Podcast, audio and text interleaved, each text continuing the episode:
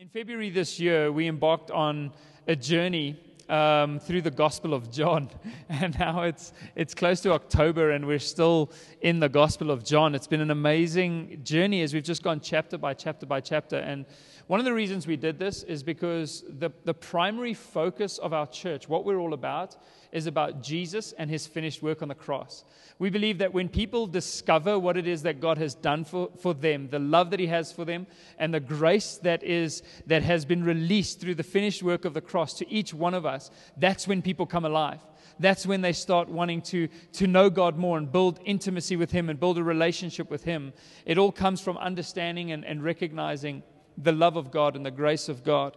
And so in the Gospel of John, you know, John writes about a Jesus that he knows very intimately, a Jesus that he had walked with uh, for all those years of ministry, a Jesus uh, that he had, had sat next to, that he had, he had listened to his teachings and he had watched him interact with people. He had seen the miracles. And, and one part of scripture tells us that as they were sitting at the table, that John actually rested his head on Jesus' chest. And so John actually has heard the heartbeat of Jesus. He knows the heartbeat of God. He knows the, the love. And that became his primary identity. That, w- that became how he sees himself, how he views his own life. And so, if, if our focus is Jesus, we just felt like this was such an incredible book to work through because it reveals Jesus in such a powerful and such an intimate way to each one of us. Our heart here is not that you would just come to church and just find a comfortable spot to sit on uh, on a Sunday our heart for Anchor Church is that we would see the face of Jesus together, that we'd fall more in love with him every single week, that we'd become more intimately acquainted with the wonders of his person, that we'd experience, not just assume, but experience his presence in our lives and, uh, and, and, and trust him in a deeper way day after day after day. Like, like Paul even said, like, I'm determined to know one thing and one thing only and that is Jesus Christ and Him crucified. I, I, don't, I, don't, want all the other knowledge and all the other guidance and all the other and all the other advice and all the other life hacks. I just I just want to know Jesus because it is the source of life and um, and His grace is so abundant. So. Um, so we, we, we have been watching and, and going on this journey as John has been revealing Jesus to us. And his identity was shaped fundamentally by the love that he saw in Jesus' eyes, by the tenderness that he experienced, by the, by, the, by the concern. You know, sometimes people look at you and then sometimes people look at you, they, they actually see you. And I think that John was, was standing in front of Jesus and he recognized that as important as Jesus was, and he was the Son of God himself, and, and, and he had all these people following him, when, when Jesus stood in front of John, John knew that he had been seen that he had been recognized and that Jesus personally cared about him. And our hope is, is that each one of you would recognize and realize that Jesus sees you, that he sees your journey, that he sees the road that you've walked, that he sees your, he sees your hardships, that he sees the, uh, the, the things that you have come through, the hurts, the insecurities, the disappointments, that he sees all of that, and that his grace is for you in the midst of it. And when we, when we see that tenderness, when we see the kindness of God, like I shared on last week, um, it causes us to surrender our hearts wholeheartedly to God. That's where actually people often talk about absolute surrender, like it's something that we've just got to work very hard on doing. And the truth is, it comes through what we believe. It comes through what we understand about the love of God. So um, we're here in John chapter number 20. So we only have this week and next week, and then we are done with the Gospel of John. Uh, like an eight month uh, series is finally like I almost, almost feel weird. Like, what am I going to do when John is over? You know, um, just going to go sit at home and cry because, uh, but it's been so amazing. So we're in John chapter number 20, and this deals with the resurrection of Jesus. And I saw something as I was reading this that just hit me, and, and I want to just share just for a few minutes today on this. So if you can open up your Bibles to John chapter number 20 and just go to verse number 1. I'm going to read about nine verses here, and then I'm going to ask you to just keep your, your Bibles open on that spot because I'm going to refer back to one or two lines as we go through. Here in John chapter number 20, um, it's a Sunday, the first day of the week. And it says, Now on the first day of the week, Mary Magdalene came to the tomb early, while it was still dark, and saw that the stone had been taken away from the tomb. So she ran and went to Simon Peter and the other disciple, the one whom Jesus loved, and said to them, They have taken our Lord out of the tomb, and we do not know where they have laid him. So Peter went out with the other disciple, and they were going toward the tomb. Both of them were running together, but the other disciple outran Peter and reached the tomb first. And stooping to look in, he saw the linen cloths lying there, but did not go in. Then Simon Peter came following him and went into the tomb. He saw the linen cloths lying there and the face cloth which had been on Jesus' head, not lying with the linen cloths, but folded up in a place by itself. Then the other disciple who had reached the tomb first also went in and saw and believed. For as yet they did not understand the scripture that he must rise from the dead some some stuff in there that uh, that I want to I want to share with you this morning as I as I look at what happens when we experience uh, the love of God and and recognize begin to believe in the resurrection of Jesus. So let, let's go ahead and pray together, and then we're going to get into these verses. Uh, Father, we thank you so much this morning that we can just uh, hear your spirit speak, Lord, uh, to every heart, Lord. We, we can only speak with our human words, Lord, but you, you're the one who carries the words of God straight into our hearts. And we thank you that it is, it is like a double edged sword that is able to penetrate even down to where the soul and the spirit meet.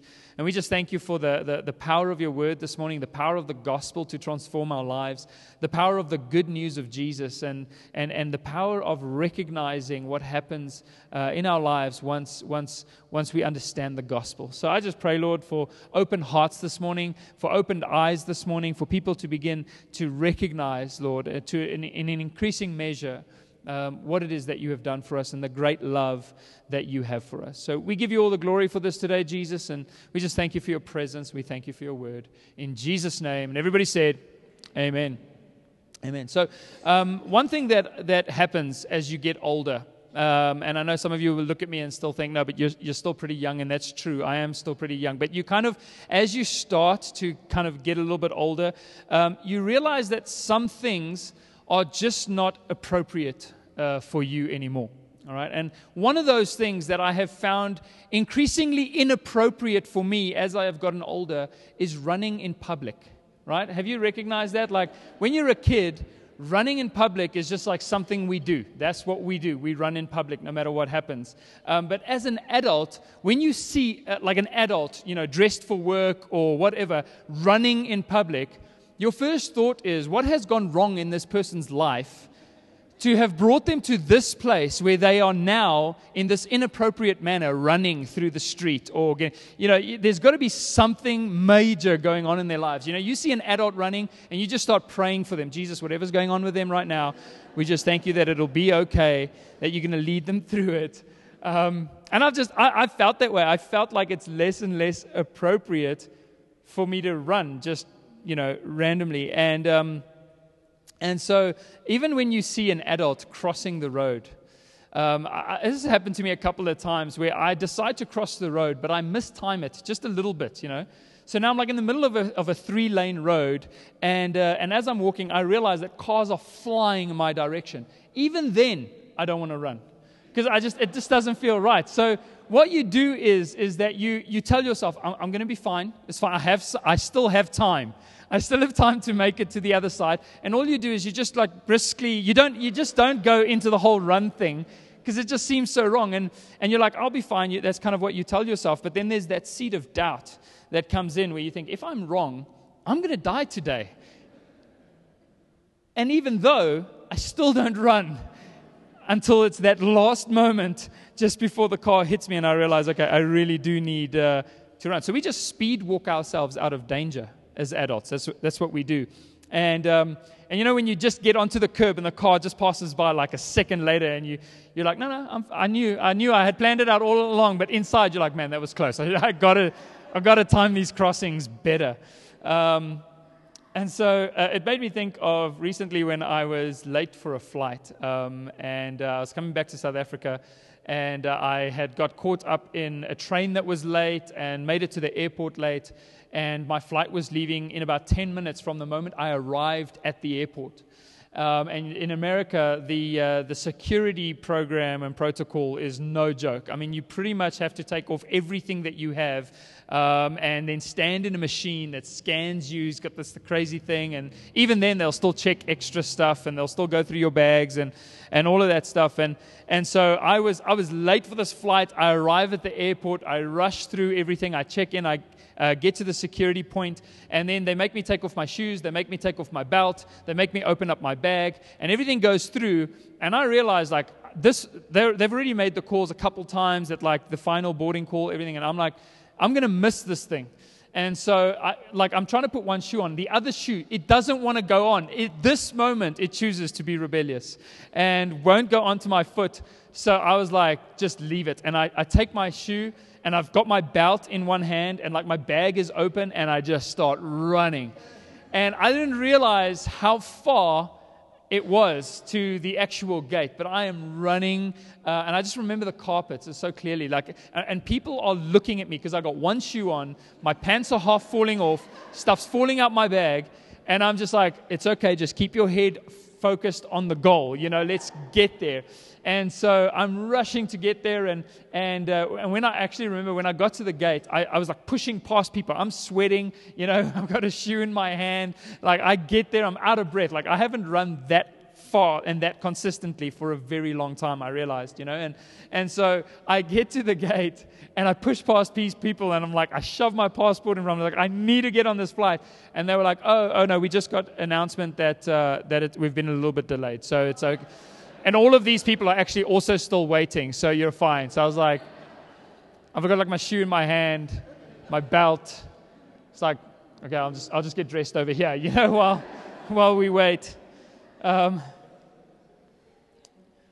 and, uh, but, but there is a time when um, you will break out um, into a full sprint without worrying about what anybody thinks.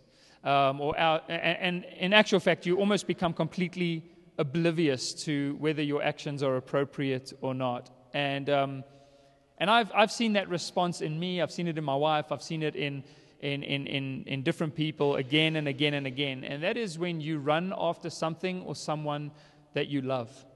When, you, when you're running, when you love something, when you love someone, you don't care what anybody thinks. You, you're going to run if you need to run. And uh, all parents have experienced this phenomenon of the ugly run. You know, there's, there's runs and then there's the ugly run when you're like running after your kid. And, and, um, and, and I remember this one case or this one time when um, my, my boy Eli was only about a year old. And we were visiting with some friends, um, and they had just built a new pool, and there was no covering on the pool. And so they kind of have an open pool with a garden. And we were in the garden and we were all there. And Eli was kind of playing in, the, in, in, on the side of it, like in some of the plants. And we were standing over on this side just having a chat. And when I turned around, I saw that Eli was standing at the edge of the pool. Now I'm on the other side of the garden and he's at the edge of the pool. And I look at him and he looks at me and I say, Eli, no. And as I say that, he looks at me and does this into, like straight in no fear. Like he's just straight into the pool. And I just, I just watched my boy sink. I tell you, I ugly ran. Man, I didn't care who, how inappropriate it is. Um, I was going to get there to, to try and save him. And, and uh, I ran like I'd never run before. I stepped right into the pool and I just plucked. I remember um, his one arm, like he had his one arm up, like as he was going down, like, cheers, dad. Peace out, people. See you later. You know, and I, I just like, I grabbed the hold of him and I just plucked him right out of the water. And he, you know, he was fine, but he had this look of shock on his face as he came out of the water. Um, just this little one-year-old boy, and. Um, and, and, and I just thought about how in that moment, when, because of the love that I had for my son, I don't, I don't care how inappropriate it is or seems uh, to run as an adult. When you love something, you just don't care anymore. You, you're going to give it absolutely everything that you have. And Jesus actually tells a story about the heart of God. And he is trying to help both Pharisees and unsaved or, or unchurched or unbelievers understand something about the heart of God. He's telling both the religious people and the people who don't know God a story about what God is really like. And he begins by telling the story of these two sons um, and how one son, and you, have probably heard the story before, but how one son asks for inher- his inheritance early and takes this inheritance and squanders it uh, the Bible says, on promiscuous living, just probably spent it on prostitutes and wild living and, and, and, and drinking every night and, and just blows his entire inheritance, just absolute rebellion um, against his father, wasting his father's hard earned money, the inheritance that was his, um, on all of this squanderous living. And at one point, he finds himself in, in, in the pits, uh, literally in the, in the pig pen, feeding pigs, longing to eat the food that the pigs were eating. And he remembers that how his father's servants, even his father's servants, were fed better than what he's being fed right now. And he goes, I'll go back and I'll make a bunch of excuses and I'll, I'll say sorry for what I did. But if I could just go back home, then even if I'm not worthy of being a son again, maybe I can just be a servant and I'd still be treated better than what I'm treated right now. And so he's walking back, and you can imagine he had traveled a long distance. He had gone to foreign lands. And as he's walking, he's rehearsing his speech that he was going to say to his father, and all the excuses he was going to make, or all the, the reasons he would give. And the Bible tells us something which, in, in the biblical context, even more so than in today's context, for a grown man to run was actually seen as, as genuinely inappropriate and, or not fitting. Um, and the Bible tells us that as um, and I've got it here in, in Luke 15, verse 20. As the son comes near, his father is looking out for him. And it says, And he arose and came to his father, but while he was still a long way off. So the dad is standing there, and he, it's, like, it's like every day he was like scanning the horizon to see if his son would come home. And while his son was still a long way off, his father saw him and felt compassion. Now, that compassion is, is, is not like an environmentalism type of compassion. It's like, I'm so sorry for all the whales that are being killed in the world today. That's, that's like, it's speaking about, it's speaking about like a very deep seated uh, uh, uh, sense of empathy. It's actually like a pain in the gut, is how the, the, the, Greek understanding of compassion, what it really was. And he sees his son and he feels this, that's my son. And, and it says this it says, he felt compassion and ran. He ran. He literally he couldn't wait. Like you can just imagine this ugly run, like like I was running after my son that day when I plucked him out of the water. How this father sees his son coming afar off, and he just decides, I don't care what anybody thinks about me. I don't care how this looks. I don't uh, care whether this is appropriate or not. I am running hard after my son because of the love that I have for him. And it says that as he got there, he, he embraced his son. He, he fell on his neck and he kissed him. That word kissed uh, in the Greek means to be kissed repeatedly. Again and again and again and again. Just, just, and I, and I, and I always think about this like every excuse or everything that the son wanted to say sorry for, it's like the dad just kissed him again to say, It's okay. I love you. I forgive you. I'm so glad that you're home. One kiss after another, after another, after another. Charles Spurgeon says, God on the neck of a sinner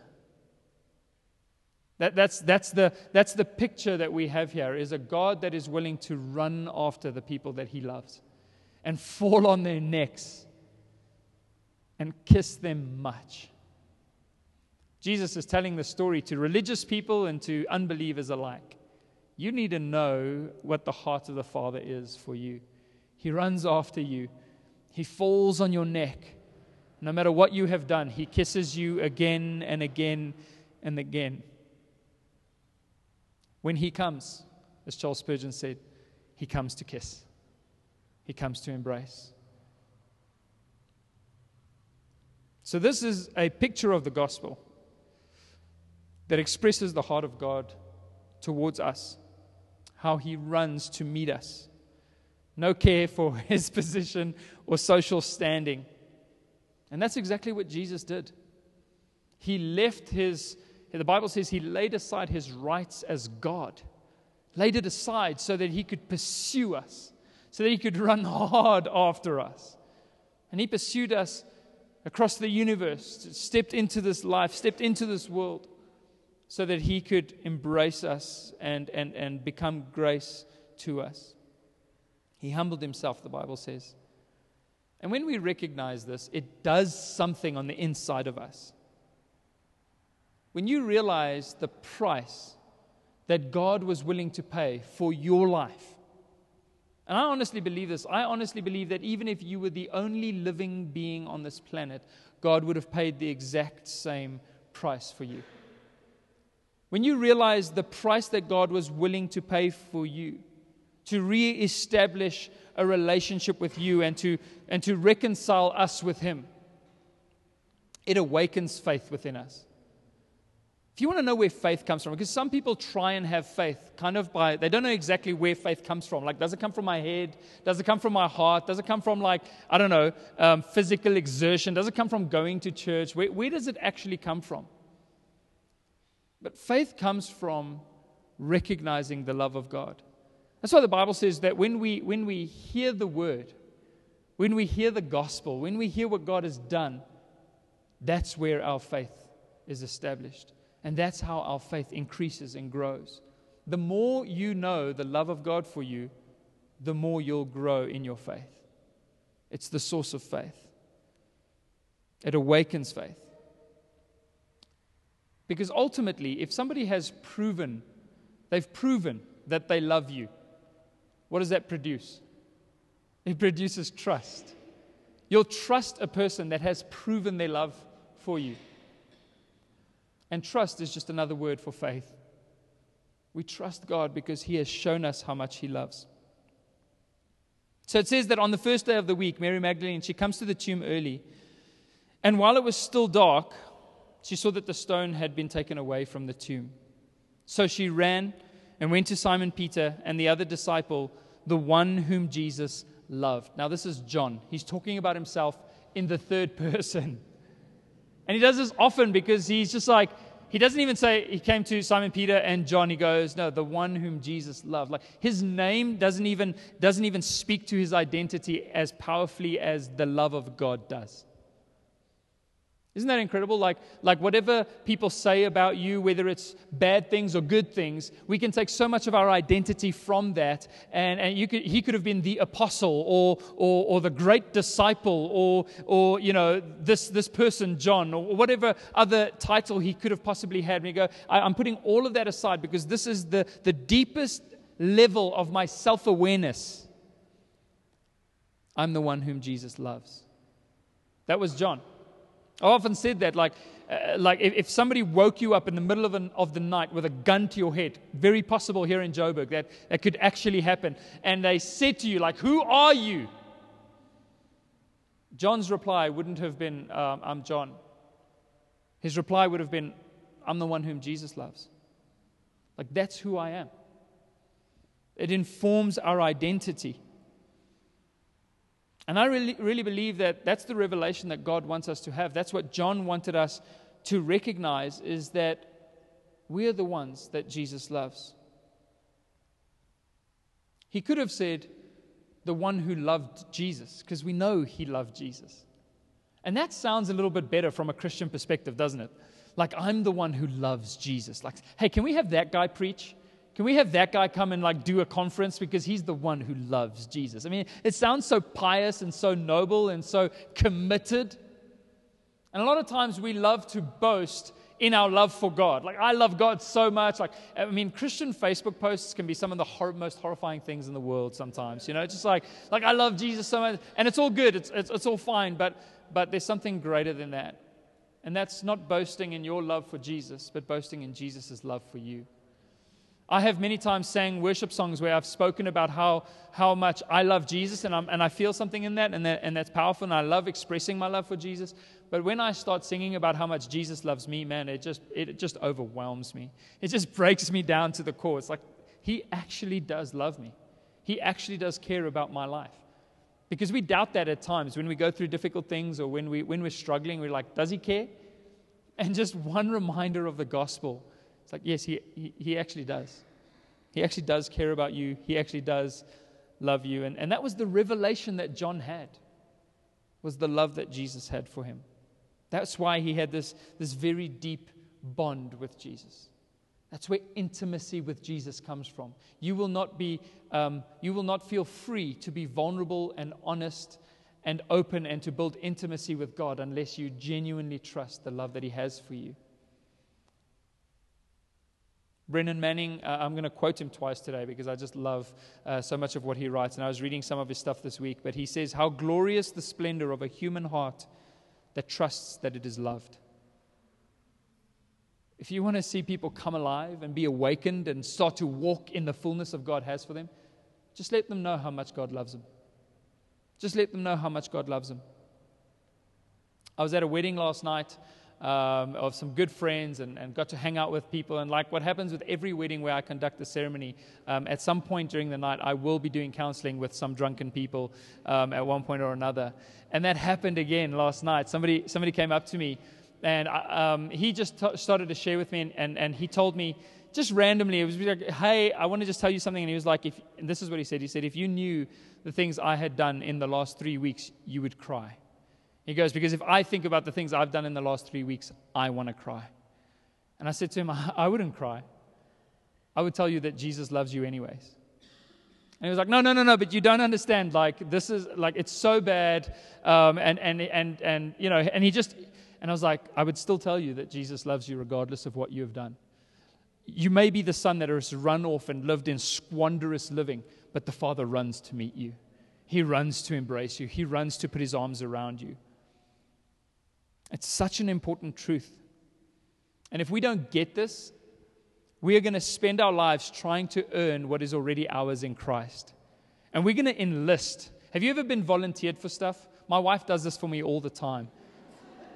Like we'll be in public with people, and she'd be like, "Adrian would love to, um, you know, go chop wood with you in the forest."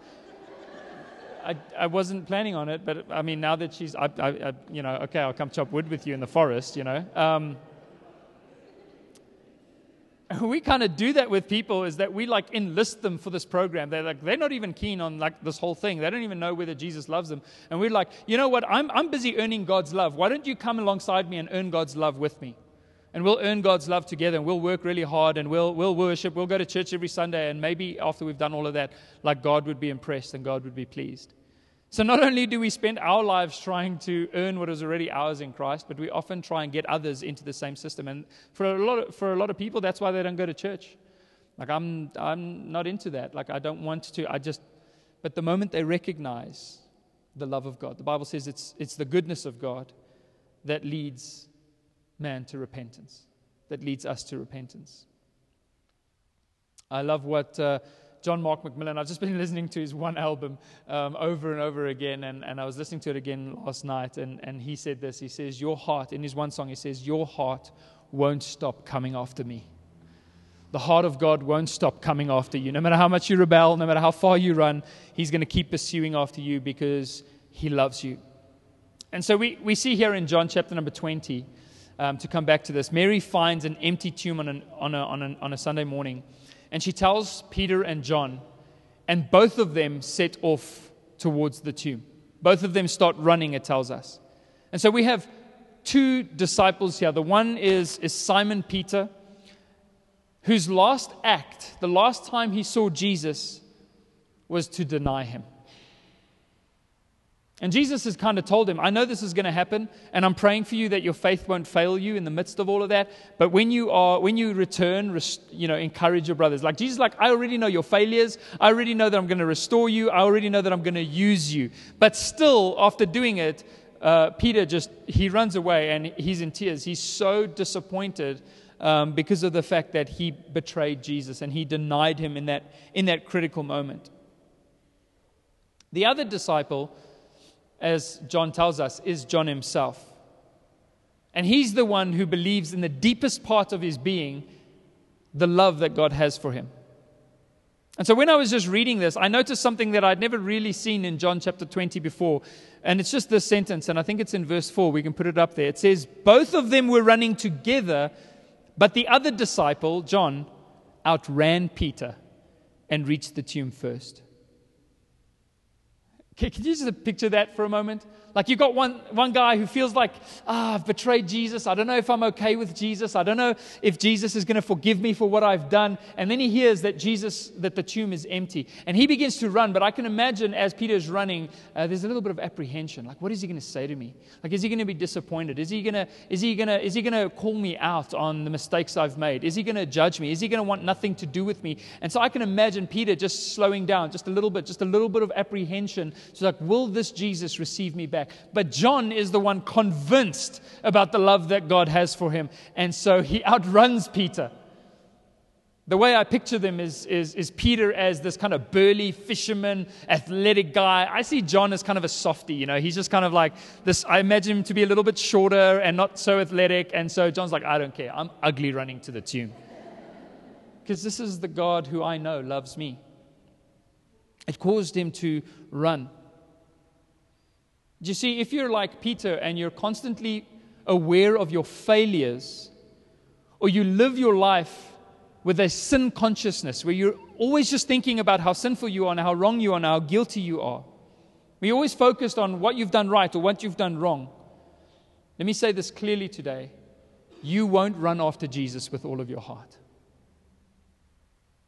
If you don't grasp that in Christ there is no condemnation, if you don't grasp the grace that, that He has for you and the fact that we, He has washed you clean and that by His grace you have become the righteousness of God by your faith in Christ Jesus, it'll always be a, a game. It'll always be there's some other consideration. It'll always be something that will distract. You won't r- just run wholeheartedly towards Jesus. There'll be an apprehension. You'll be cautious. It's, it's exactly like that middle of the street kind of run. when the cars are coming towards you at 160 kilometers an hour, and that's just on Witkoppen. And, uh, and, you're, and you're walking and you realize, I, I, should probably run, but I don't know if, uh, if it's in my heart. I don't know if, I'm, if it's appropriate. You'll hold back. But when you know that you are the one whom Jesus loves, without condition, without anything standing between you and Him, when you're just simply, that's just who He is. When you believe that He truly has died for your sins and that you have been set free from condemnation, then let me tell you, you're going to run after Jesus. You're going to ugly run this thing all the way home. You're going to go all the way and do every single thing that God has called you to do, even if you've got one shoe in your hand, a belt over here, a backpack that's unzipped, and things are falling out. You're just going to absolutely go headlong into every single purpose and plan that God has made for your life. And you will not hesitate for one second because you know the love that Jesus has for you. And you're going to embrace that empty tomb you're going to embrace the resurrection, the new life that God has for you. When you know the love of God, you'll embrace what He has for you, the, the, the victory of the cross. We only truly begin to run after Jesus when we realize that He has run after us. And so, faith and Christian living begins and ends with our understanding of God's love for us. And as we understand that, we just begin to embrace everything that He has for our lives, everything that the resurrection means for our lives. Here in, in John chapter number 20, um, we, we see how the very next thing that happens is that, that Mary comes to the tomb and, and she walks in and she sees the angels and says, Please tell us, tell us, like, like where, where is the body? Where, where, where, did, where have you laid Jesus? And she turns around, she thinks this guy's the gardener, and she says to the gardener, Please tell me, if you've moved his body, tell me where it is. And, and and Jesus just looks at her and just says her name. He just says, Mary. And as, as he says Mary, she realizes it's Jesus. And she cries out. She realizes this is, this is him. When Jesus says your name, when he looks you in the eye, you realize that even though you didn't recognize it before, he's actually been present in your life up to this point. He's been present all along, and as he says your name, there comes a moment where you just realize he's here. He's alive. Jesus has been raised from the dead. This is uh, just a cornerstone truth in our, in our faith is his resurrection from the dead. Because the resurrection of Jesus is the confirmation that everything that Jesus said about himself is true. Like if he had, he could have said whatever he wanted to say, but if he hadn't been raised from the dead, if he wasn't alive today, it would have just been religious words from another religious fanatic. But the fact that he is alive today means that he was truly who he said he was. And that means that everything he said about the heart of God towards us is also true and guaranteed. There's no, the Bible says in Christ we don't have a yes and no, but a resounding yes. In him, every promise is yes and amen. Not yes and no. In Jesus, we don't have yes and no. There's no gray in this. If the resurrection is true, then what Jesus said about how he felt about us is also true. And every part of what he came to do for us the forgiveness, the grace, the, the restoration it's also true. We can receive it. If the resurrection of Jesus is true, then what he said was true. And what he came to do is fulfilled. Every promise of God is ours because of that, because of the fact that he's alive today. And so all we need to do is to recognize and receive it. It's already ours. We don't have to strive for it, earn it, work for it. We receive it by the grace of God. And that's faith. And believe it or not, that is the New Testament context of obedience. Sometimes when you're working hard for God, you're being disobedient because you're trying to earn something that He has already told you to receive by His grace. So, this is what Jesus came to do. He came to make things that were once dead alive in Christ. Once dead, now alive. How do things go from being dead to alive? By the grace of God, by the recognition of the love of God. And that means that whatever parts of your life right now still feel like they're dead, or you still feel like you're still in certain areas dwelling in some form of death, or in need of some form of healing or in need of some form of restoration in your heart, in your life, in your relationships. Because of the resurrection, we can believe today that Jesus is going to restore every single one of those areas. He's going to bring those dead areas alive. He's going to fill us with meaning. He's going to fill us with purpose. He's going to cause us to run and not grow weary. So we're running with all of our hearts. We run and not grow faint. He wants to bring abundant life, not just, not just average kind of biological life, but abundant life to each of us. And so I had this picture in my, in my heart, my mind, of, of just a, a desert kind of valley with nothing growing in that valley, and how a recognition of who Jesus is just causes a, a torrent to come up, just like an like a underground river, just to break through the earth and to flood that desert valley and just to bring life where there was no life before. And I believe that that is what Jesus is doing in our lives. There are dead parts, there are dry parts, there are parts that we have hidden away, there are parts that we don't go to in our own hearts and in our own souls. And Jesus causes just his, by his love, just a breakthrough of, of refreshing this life giving water that flows through all of our lives and brings healing as far as it goes. And that river, if you read in, in the book of Revelation, it, it flows directly from the throne of God. And the Bible says that everything that it touches is healed. That's the heart of God. That's the grace of God. And that's the power of God when we, when we understand His love. I'm going to end with a quote from Brennan Manning again. Um, and I didn't put this one up on the screen because it's a bit of a longer one, but just listen, just listen to this for a moment. It says, The gospel is absurd, and the life of Jesus is meaningless unless we believe that he lived, died, and rose again with but one purpose in mind to make brand new creation. Not to make people with better morals, but to create a community of prophets and professional lovers, men and women who would surrender to the mystery of the fire of the Spirit that burns within, who would live in ever greater fidelity to the omnipresent Word of God, who would enter into the center of it all, the very heart of the mystery of Christ, into the center of the flame that consumes, purifies, and sets everything aglow with peace, joy, boldness, and extravagant, furious love. This, my friend, is what it really means to be a Christian. Not a neat little program that we figured out, but entering right into the, the fire of the Holy Spirit to experience the furious, extravagant love of God burning within ourselves, the mystery of Christ. We don't even know how it's all going to unfold. We, we only half understand how God works.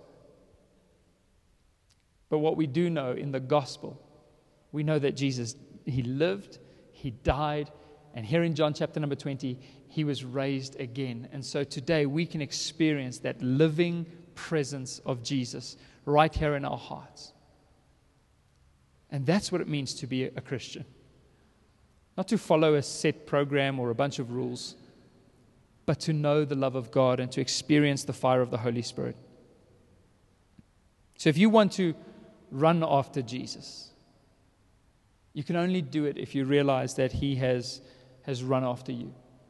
If you're looking for the fire of the Holy Spirit to burn in your soul, if you just, if you just feel lukewarm, if you just, if you, if you just feel like, I, I don't know where I'm going to get my inspiration from, if you want to follow Jesus with reckless abandon, all you need to do today is recognize the great love that He has for you. And just like the disciple whom Jesus loved, you will outrun everybody in pursuit of what God has done and in taking a hold of what the resurrection means for our lives. Amen? Amen. Let me go ahead and pray for us this morning.